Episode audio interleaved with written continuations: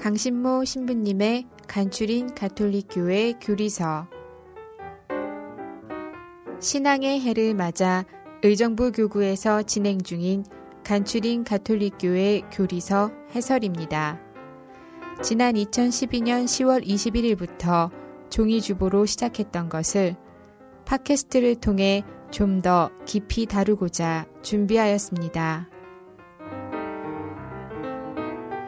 강신모 신부님의 간추린 가톨릭교회 교리서 예, 여러분 안녕하세요. 강신모 신부입니다. 지난 시간에 우리는 계시란 무엇인가라는 제목으로 이제 교리 공부를 했습니다. 어, 하느님께서 우리들에게 인간들에게 당신의 깊은 마음, 당신의 뜻 이것을 우리에게 전달해 주시려고 하시고 어, 사랑하시기 때문에 우리에게 당신의 마음을 드러내 보이시고자 하는데 바로 그것이 이제 계시라고 말씀을 드렸어요. 오늘의 주제는 이러한 하느님의 계시가 어떤 방식으로 우리들에게 전달되느냐 하는 계시의 전달 과정에 대해서 오늘은 살펴보도록 하겠습니다. 우리는 흔히 계시라고 하면은 어떤 사람이 갑자기 이렇게 환시를 봐서 하느님이 이렇게 산신령처럼 이렇게 딱 나타나 갖고 어 지금부터 내가 너한테 계시를 주겠노라. 뭐 이제라고 그거를 어 받아 적는 것 그런 거를 이제 계시라고 또는 뭐 꿈속에서 어 하느님을 이렇게 보게 되고 거기서 어떤 메시지를 받게 되고 이런 거를 우리가 계시 받았다. 이런 식으로 우리가 이해하는 경우가 어 많은데 물론 이런 것도 가능합니다. 이제 어 다음 시간에 공적 계시와 사적 계시를 구분해서 이제 설명을 할 건데요. 어 이렇게 이제 어떤 개인이 꿈속이나 혹은 환시 속에서 하느님을 배웠다. 그리고 그분의 메시지를 받았다라고 하는 것은 사적 계시라고 합니다. 근데 이제 사적 계시는 이 공적 계시하고 비교하면은 이게 그 레벨이 완전히 다른 거예요. 그러니까 중요성 면에서 한참 밑이에요. 어, 중요한 것은 이제 공적 계시입니다. 어, 하느님께서 공식적으로 당신의 깊은 마음을 어, 아주 그 정확하게 당신은 이런 분이시고 또 이런 뜻을 가지고 계시고 우리들에게 바라시는 게 뭐고 그것을 이제 공적으로 계시해 주는 것이 이제 공적 계시인데 이러한 이 공적 계시는 그렇게 어떤 일 개인이 잠자다가 혹은 환시를 통해서 어, 갑자기 한번 띵 얻어맞듯이 그렇게 주어지는 게 아닙니다. 왜 그러냐 하면 하느님이라는 분이 얼마나 크신 분이에요. 그분의 그 속마음을 뭐 한 10분 꿈속에서 환시 속에서 메시지 전달하신다고 그게 전달이 되겠어요? 그게 안 되죠. 하느님의 이 내면 깊은 모든 것을 인간이 한꺼번에 이해할 수가 없습니다. 그래서 하느님은 정말 당신의 모든 것을 다 알려주시고 싶어 하는데 문제는 그거를 받아들일 능력이 인간에게는 그렇게 많지가 않은 거예요. 그렇기 때문에 우리 인간 쪽에서 봤을 때는 한 걸음씩 한 걸음씩 한 조각씩 한 조각씩 하느님의 모습을 이렇게 나누어서 받아들일 필요가 있습니다. 그래서 하느님의 계시는 인간들의 준비 상태에 따라서 단계적으로 전달된다는 거 이거를 이제 오늘 설명을 하려고 합니다. 제가 그 전에 쓴 주보에 이제 예를 하나 들어놓은 게 있었거든요. 그 열심한 신자인 베드로 씨가 어? 아들을 얻었는데 이 아들에게 정말 가장 좋은 것을 주고 싶죠. 근데 이제 열심한 신자니까 베드로 씨는 어 가장 좋은 거 물려주고 싶은 가장 좋은 거는 뭐 돈도 아니고 무슨 능력도 아니고 어 바로 아버지인 베드로 씨가 이 체험한 이 신앙 이 신앙 생활의 이 기쁨 이거를 아들한테 물려주고 싶은 거예요. 그렇지만 베드로 씨가 아들에게 신앙을 물려주는 것이 얘야 애가 이제 말, 말을 하기 시작하면 뭐 한 세 살쯤 됐을 때 너 거기 좀 앉아봐 내가 아버지가 체험한 신앙을 내가 설명할 테니까 잘 들어라. 그리고 전달하면은 아들이 알아듣습니까? 못하죠. 그런 식으로 시도했다면은 베드로 씨는 바보예요. 그렇기 때문에 이 아이에게 신앙의 소중함, 신앙의 내용을 전달하려면은 베드로 씨는 평생을 아이와 함께 살아가면서 아이가 이해할 수 있는 수준에 맞추어서 하나씩 하나씩 이렇게 전달해 줘야 되는 것이죠. 이건 상식이에요. 신앙뿐만 아니라 어, 하다못해 무슨 뭐 아이들한테 국어를 가르친다 혹은 그 수학을 가르친다 해도 한꺼번에 갑자기 다뭐 어, 고등학생, 대학생이 배워야 되는 수학을 유치원생한테 가르칠 수는 없는 노릇 아니겠습니까? 단계별로 이해 가능한 수치에 맞춰서 조금씩 조금씩 나눠서 이렇게 전달이 된다는 얘기죠. 그래서 그 하느님께서 인간에게 주시는 이 계시 역시도 이제 사람들의 수준에 맞춰서 이렇게 점진적으로 이루어진다. 이게 오늘 이야기의 결론입니다. 카톨릭 교회 교리서 53항에 보면은 이제 그것이 잘 정리되어서 써 있어요. 하느님께서는 점진적으로 인간에게 당신을 알려 주시며 사람이 되신 말씀 곧 예수 그리스도의 위격과 사명 안에서 절정에 이르게 될 초자연적 계시를 받아들이도록 단계적으로 인간을 준비시킨다. 예. 좀 말이 또 좀 어려워졌어요. 그러나 아무튼 하느님께서는 인간에게 계시를 주실 때 단계적으로 주시고 있고 그런데 이 단계적으로 쭉 주시는 거에 목적이 있죠. 최종 목적지가 있어요. 어디까지 가르쳐 주고 싶으신가? 그것은 예수 그리스도를 알게 되는 데까지 가는 게 그게 계시의 목표입니다. 출발점은 굉장히 상식적이고 낮은 차원에서 시작을 해서 최종적으로는 예수 그리스도를 알게 되는 거. 그걸 통해서 예수 그리스도를 알므로써 성부 하느님까지를 다 알게 되는 거기까지가 이제 계시의 최종 목적이 될 겁니다. 그렇기 때문에 하느님의 이 공적인 계시는 역사 속에서 이루어졌어요. 구체적으로 이스라엘 백성이라고 하는 실제적인 특정한 한 백성의 역사를 통해서 다시 말해서 구약 성경을 통해서 하느님의 계시가 점진적으로 드러났습니다. 하느님께서는 이스라엘 백성을 선택하셔서 긴 역사 과정을 통해서 단계적으로 당신의 모습을 알게 해 주셨습니다.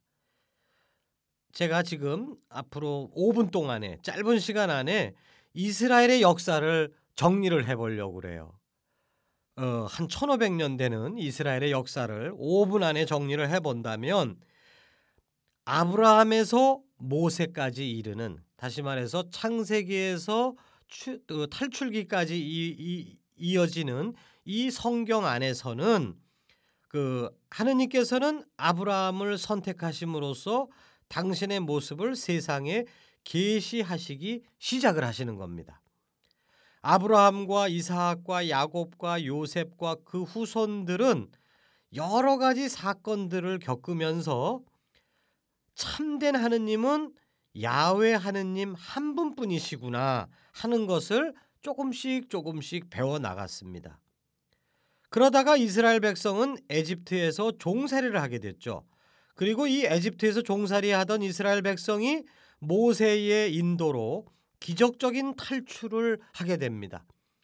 불가능한 상황이었어요. 앞에는 바다가 가로막고 있고 뒤에서는 그 이 기마병들이 추격해 들어오고 이스라엘 백성은 총칼도 없어요. 자신들을 방어할 아무런 능력도 없고 전진하자니 물에 빠져 죽을 거고 가만히 있자니 창에 찔려 죽을 것 같고 그런 절대절명의 상황에서 바다가 갈라지는 그런 기적을 체험하게 되고 그래서 기적적으로 탈출합니다. 이거를 통해서 이 사람들은 강렬하게 근데 이게 무슨 뭐 때문에 탈출을 했겠어요? 그 모세가 무슨 뭐 신통력을 부려서 탈출했다 이런 게 아니죠. 하느님께서 당신의 전능하신 힘으로 우리를 기적적으로 탈출시켜 주신 것이다.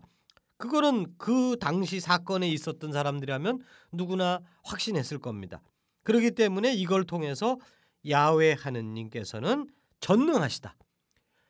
이집트의 군대 오늘로 따지면 미국의 무슨 최첨단 부대나 마찬가지입니다. 어? 무인 정찰기가 뜨고 막 그냥 항공모함이 움직이고 어, 어마어마한 힘이죠. 그러나 그거랑 비교가 안 되게 하느님께서는 힘세신 분이시다. 그러기 때문에 이 엄청나게 힘세신 전능하신 하느님께서 우리 이스라엘 백성을 사랑하시고 돌보신다는 것을 이 모세와 함께 이 에집트를 탈출함으로써 강렬하게 체험을 했던 겁니다. 이제 이스라엘 백성에게는 하느님 체험이 생겼어요.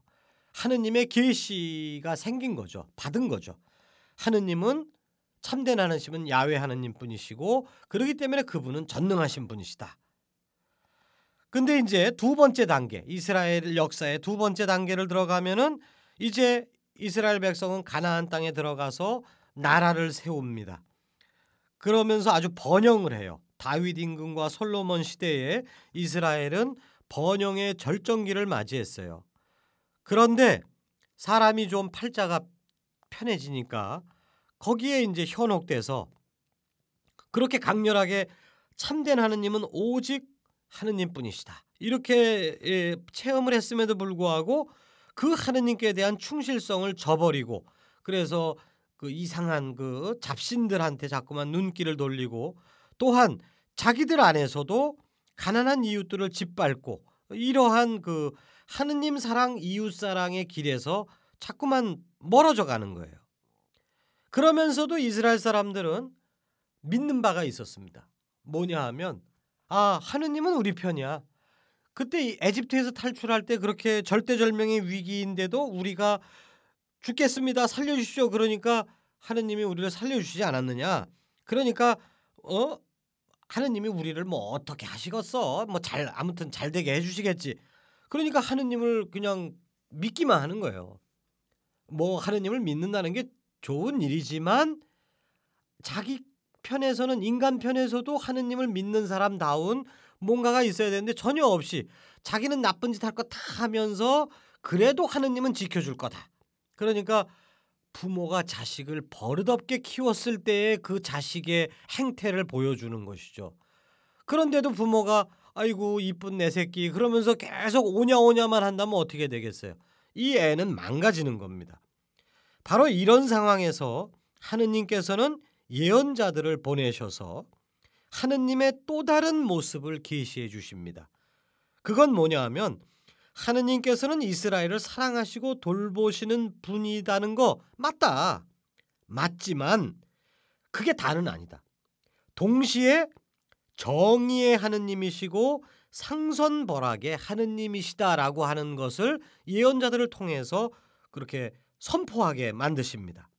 따라서 예언자들은 이스라엘이 하느님께 불충하고 이웃을 계속해서 짓밟는다면 하느님께서 그래도 계속 오냐 오냐 하지는 않으실 거다. 하느님께서 심판을 내리실 거다라고 백성들에게 경고를 했던 것이죠. 그래도 백성들은 에이 그럴 리가 있어. 하느님이 우리 편인데 우리 아버지인데 어? 우리 안 버려. 근데 예언자들 얘기가 맞았어요. 버렸어요. 하느님께서 버리셨습니다. 이스라엘이 망했어요. 다윗 임금 솔로몬 임금 때 정말 그, 그 절정기를 맞이했는데 그냥 하루아침에 멸망을 해서 그 백성들 중에 지도자들은 또 잡혀갖고 그 먼 곳으로 바빌론으로 끌려갑니다. 그리고 성전도 파괴되고 국가 체제 다 무너지고 그러니까 완전히 이야말로 이거 폭삭망했다고 얘기해야 돼요. 이게 다시 회복할 수 있는 능력이 없습니다. 우리 일제 시대 때 그 우리나라를 뺏겼잖아요. 뺏겼지만 우리가 다시 일어날 수 있었던 것은 우리들 안에 우리 민족이 한 군데에 모여 살 수 있었고 그래도 그리고 우리들 안에 지도자들이 함께 같이 있었습니다. 김구 선생이라든가 뭐 안창호 선생님이라든가 뭐 이런 그 지도자들이 함께 있었기 때문에 우리가 절치부심하면서 다시 일어날 수가 있었거든요. 뭐그 심해지니까 박해가 심해지니까 이제 만주로 넘어가서 이제 활동하긴 했지만 그래도 아무튼 지도자들이 있었고 백성이 있었기 때문에 회복할 수 있었는데 이스라엘은 그게 아니에요. 그 백성들의 일부 그, 그 중에서 지도자급 되는 사람들 다 뽑아내서 다른 나라로 이역 만리로 쫓아내 버린 거예요. 그러니까 다시 일어날 방법이 없는 거죠. 그래서 이스라엘 역사의 제 세 번째 시기 유배 시대입니다. 바로 이 유배 시대에 갔을 때 백성들은 아 틀렸다. 이제는 모든 게 틀렸다. 근데 이제 깨우쳤어요. 아 하느님께서 마냥 오냐 오냐 하시는 하느님은 아니시구나. 그거를 알았어야 되는데 그거를 예언자들이 얘기할 때 받아들였어야 되는데 후회했지만 이미 버스는 지나가 버렸어요. 그러니까 사람들은 절망하는 거죠. 바로 요 절망할 때 또 다른 예언자들이 등장을 합니다. 바로 유배 이후에 예언자 그룹들이 에제키엘이나 예레미야나 이러한 예언자들이 등장을 해서 그 또 다른 메시지를 줍니다. 이거는 뭐냐 하면 이스라엘이 죄를 지어서 멸망했지만 그래서 사람들은 다 끝났다라고 절망하고 있지만 그러나 그것이 끝이 아니고 희망이 남아 있다라는 메시지가 새롭게 전달된 거예요. 그렇기 때문에 지금 다시 하느님께서는 너희들에게 새로운 기적을 일으켜 주실 것이고 너희들을 용서해 주실 것이고 그래서 다시 원대 복귀를 해 주실 거다. 현실적으로는 도저히 믿겨지지 않는 메시지가 선포됩니다. 근데 어 이게 또 기적적으로 그 유배에 끌려간 지 50년 만에 또 기적적으로 다시 복귀가 되거든요. 어느 누구도 상상을 못 했는데 다시 그 페르시아 황제가 야 저 이스라엘 사람들 다시 원대 복귀 시켜 줘 뜬금없이 칙령을 내림으로써 다 원대 복귀가 돼요. 물론 독립 국가로서 원대 복귀는 못 했지만 최소한 민족 공동체로서는 복원이 되어 버린 겁니다. 여기서 아 하느님의 또 다른 면을 보게 된 거예요. 이것은 잘못한 사람 벌 주시는 하느님, 정의의 하느님을 이제 깊이 깨달아 듣는데 정의의 하느님의 관점에서 본다면 이스라엘은 죽어 마땅해요. 어, 회복할 가망성이 없습니다. 그러나 정의의 하느님보다 더 깊은 마음이 있으시구나. 그 하느님의 마음 안에는 그건 뭐냐? 죄인들을 용서하시는 하느님. 용서의 하느님.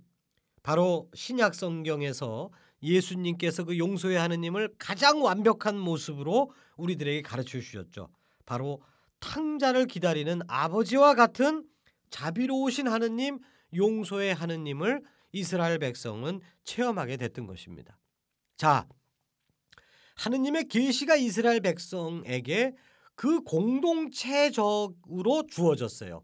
개인한테 무슨 뭐 잠자다가 꿈속에서 계시를 보는 게 아니고 한 백성이라고 하는 그 어떤 그 규모가 큰 집단에게 하느님이 공적으로 당신을 드러내 보여주시는데 그것이 최소한 3단계를 거쳐서 조금씩 조금씩 보여준 겁니다. 첫 번째는 돌보시는 하느님. 그러니까 아기들 입장에서는 그냥 계속해서 밥 먹여주고 우유 주고 어? 이 떼껴주고 하는 이 입혀주고 어? 하는 그런 아버지의 모습이 처음에 계시가 됐고 내 사랑스러운 자식아 뭐 이러면서 근데 두 번째 단계에서는 그것만 믿고 너무 멋대로 버릇없이 구니까 너 그럼 맞는다. 너 벌 받는다. 라고 하는 정의의 하느님의 모습이 두 번째 단계에서는 계시가 된 거예요. 그리고 마지막 세 번째 단계에서는 사람들이 죄를 짐에도 불구하고 비록 회초리를 들어서 종아리를 때렸지만 맞은 자식이 아파 우는 것보다 더 아파하는 아버지의 마음을 가지고 계시는 하느님의 모습이 최종적으로 계시가 된 겁니다. 요것이 이스라엘 백성의 이해 수준에 맞게끔 순차적으로 이렇게 1단계, 2단계, 3단계를 거쳐서 이렇게 하느님의 모습이 보여진 것이고 이것은 하느님을 죄송스러운 표현이지만 하느님을 양파라고 한다면 하느님의 본 마음을 보여주기 위해서 하느님의 껍데기 모습 그 다음에 한꺼풀 벗기고 두 번째 껍데기 모습 또 하나 벗겨서 진짜 하느님의 속모습까지를 차근차근히 단계를 밟아서 어, 보여줬다는 것이죠. 이게 바로 계시의 전달 방법입니다. 점진적 전달. 그런데 여기까지가 이제 구약 성경의 얘기인데 구약 성경은 미완성입니다. 아직은 완전하지가 않아요. 쓰라린 유배 시절을 겪으면서 그리고 기적적으로 유배에서 돌아온 후에 이스라엘 백성은 하느님을 지금 말씀드린 것처럼 깊이 알게 되었죠. 오랜 역사적 경험을 통해서 이스라엘은 하느님께서 전능하시고 정의로우시며 동시에 자비로우신 분임을 알게 되었습니다. 그럼에도 불구하고 이스라엘의 하느님 이해는 완전한 것이 아니에요. 하느님의 전능과 정의와 자비를 알기는 아는데 깊이 면에서는 온전히 다 이해했다고 볼 수가 없기 때문에 그렇습니다. 그러므로 구약 성경을 통한 하느님을 보여주는 이 계시는 어디까지나 준비 단계입니다. 하느님 계시의 그 완성, 패션의 완성은 예수 그리스도를 통해서 비로소 드러나게 되는 거예요. 그래서 아까도 말씀드렸듯이 그 출발은 이렇게 아주 쉬운 수준에서 출발해서 최종 목적지는 예수 그리스도를 알게 되는 데까지 가는 거. 그래서 이제 다음 시간에는 그 예수 그리스도가 왜 계시의 완성인지 그 예수 그리스도와 계시와의 관계를 다음 시간에 말씀을 드릴 겁니다. 다만 남은 시간 안에 그 오늘 이야기 안에서 하느님의 교육 방법에 대해서 어, 추가적인 말씀을 드리고 싶어요. 아까 이제 이스라엘 백성이 1단계, 2단계, 3단계를 거쳐서 하느님의 계시 내용을 보다 더 심화되게 이제 알아듣는다고 말씀을 드렸지만 그러나 우리가 직접 구약 성경을 읽어 보면 이게 1단계, 2단계, 3단계 이렇게 직선적으로 탁탁탁 발전하는 것이 안 보여요. 우리가 보게 되는 것은 이렇게 순환적인 겁니다. 이스라엘 백성은 하느님께 불충하는 거, 그리고 그것에 대한 심판으로서 고통을 당하는 거. 그러니까 애구머니나 잘못했습니다 하느님 하고 회개하는 거. 그러니까 하느님께서 구원을 내려주시는 거.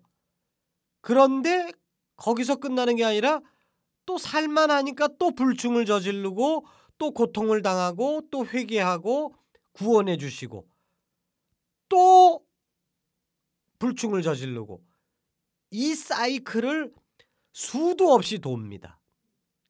그러니까 어, 정말 바보 같아요. 한 두세 바퀴는 똑같은 잘못을 반복할 수 있다고 봅니다. 근데 어떻게 이거를 수십 바퀴를 돌을까? 이게 이해가 안 되는데 그러나 저 고등학교 때 처음으로 성경 한번 처음으로 읽어봤을 때 이해가 안 됐어요. 그랬는데 나이가 들면 들수록 아 이게 당연한 거구나.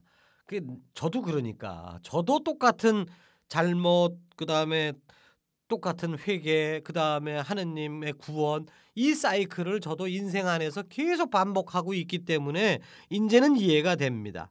근데 이러한 반복 잘못의 반복 속에서 이게 무가치한 거냐? 그렇지는 않습니다. 이스라엘 백성은 이러한 그 불충의 사이클의 반복 속에서 조금씩 조금씩 하느님을 알게 되는 그, 그 내용이 조금씩 조금씩 깊어지고 있어요. 그러니까 형식적으로는 똑같아요. 하느님 전능하시고 정의로우시고 자비로우시고 어, 똑같지만 예전이나 그 한참 후에나 그러나 잘못을 한번 하기 전에 하느님 정의로우시고 자비로우시고 이거를 하는 거 그거는 체험 없이 교리 지식으로만 얘기하는 거일 수 있습니다. 그러나 자기가 정말 죄를 짓고 정말 고통을 당하고 정말로 회개하고 또 하느님께서 구원해 주시는 체험을 하고 이거를 한 바퀴 돌고 나면은 하느님 자비로우시다라고 하는 이 고백이 이거는 힘이 있죠. 왜? 내가 겪었으니까. 근데 이거를 두 번 겪었어요. 그럼 더 세져요. 세 번 겪고 열 번 겪고 참 바보스럽긴 하지만 어쩔 수가 없어요. 훈련은 반복입니다. 신앙은 훈련이고 참 그냥 한 번 딱 교리 공부하고 나면은 그냥 직선적으로 짝짝짝짝 우리가 좀 하느님께 대한 충실성과 이웃에 대한 사랑으로 우리가 하루하루 이렇게 개선되고 나아졌으면 우리 마음인데 실제적으로 그렇게 안 돼요. 계속 반복 사이클을 돕니다. 근데 실망하지 말자는 겁니다. 이것을 통해서 우리는 하느님이 어떠한 분이신지 그리고 나는 어떤 사람인지 이것을 한꺼풀 한꺼풀 더 깊이 있게 파고 들어가면서 하느님의 계시를 우리 마음속에 이렇게 박을 수가 있는 것이죠.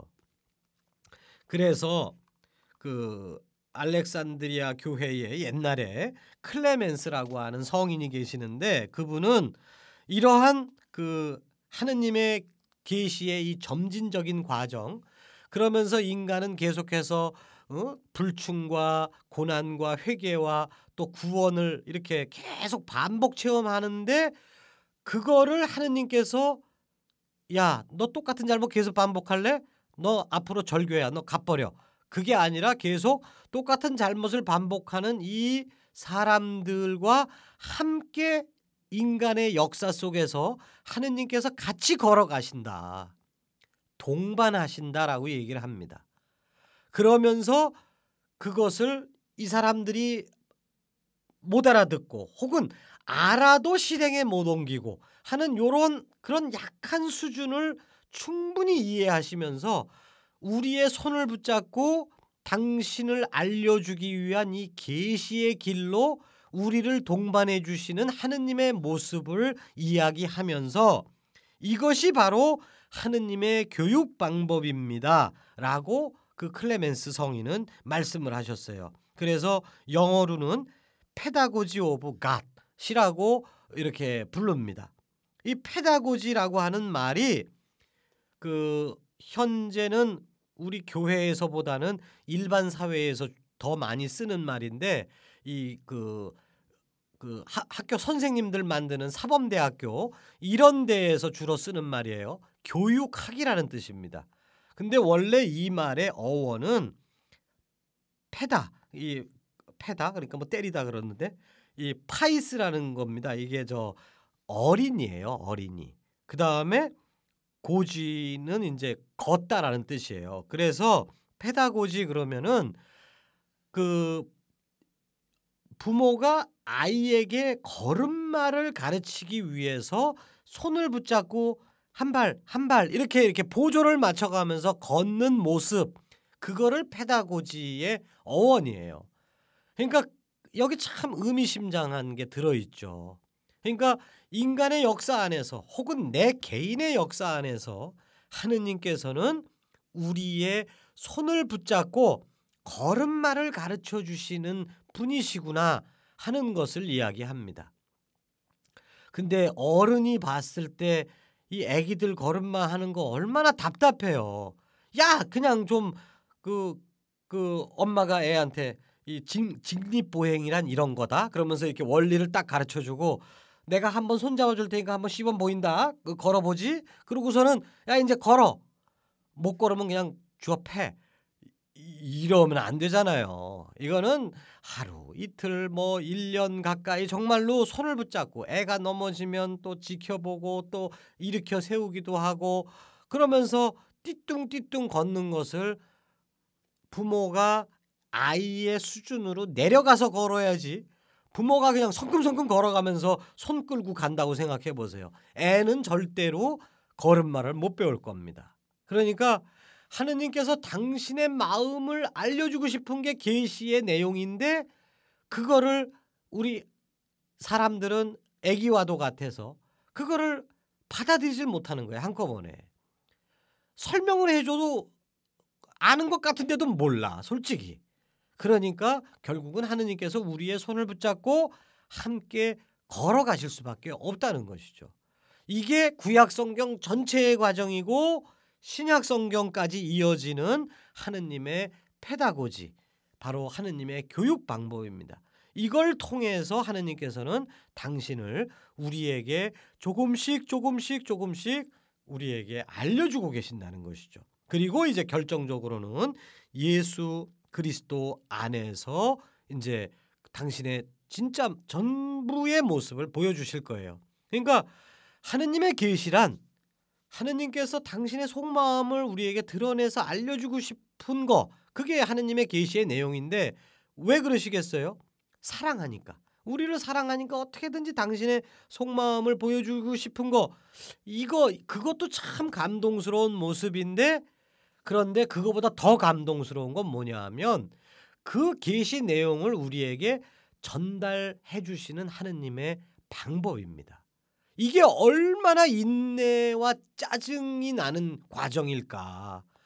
그럼에도 불구하고 하느님께서는 그것을 참아내시면서 이 말기 못 알아듣는 우리들 그리고 알아도 실행 못하는 우리들의 손을 붙잡고 한 발자국씩 한 발자국씩 우리들을 동반해 주고 계신다. 이게 정말 이 계시의 전달 방법의 놀라움이고 감동스러운 것입니다. 우리가 생활하면서 어, 난난 왜 이럴까? 어? 내가 명색이 신부인데 아니 나만 신부지. 어? 내가 명색이 신자인데 어? 좀 다른 사람보다 더 좀 잘 살아야 되지 않을까? 근데 왜 맨날 나는 그 타령이 그 타령일까? 이런 그런 그 좌절감이 들 때마다 나를 쳐다볼 게 아니라 내 손을 붙잡고 걸음마를 알려주시기 위해서 잘한다 잘한다 그러면서 한 발자국 한 발자국 내 보조를 맞춰서 걷고 계시는 분이 내 곁에 계신다는 것을 한번 생각해 보셨으면 좋겠어요. 그러면은 그러면은 우리에게 정말 기쁨과 희망이 용솟음 칠 것입니다. 예, 여러분들 이제 그 잘 들어주셔서 감사하고요. 다음 시간에는 계시의 절정, 계시의 내용면으로도 혹은 방법적으로도 계시의 절정이라고 할 수 있는 예수 그리스도를 통한 계시 그 부분에 대해서 다음 시간에 말씀을 드리겠습니다.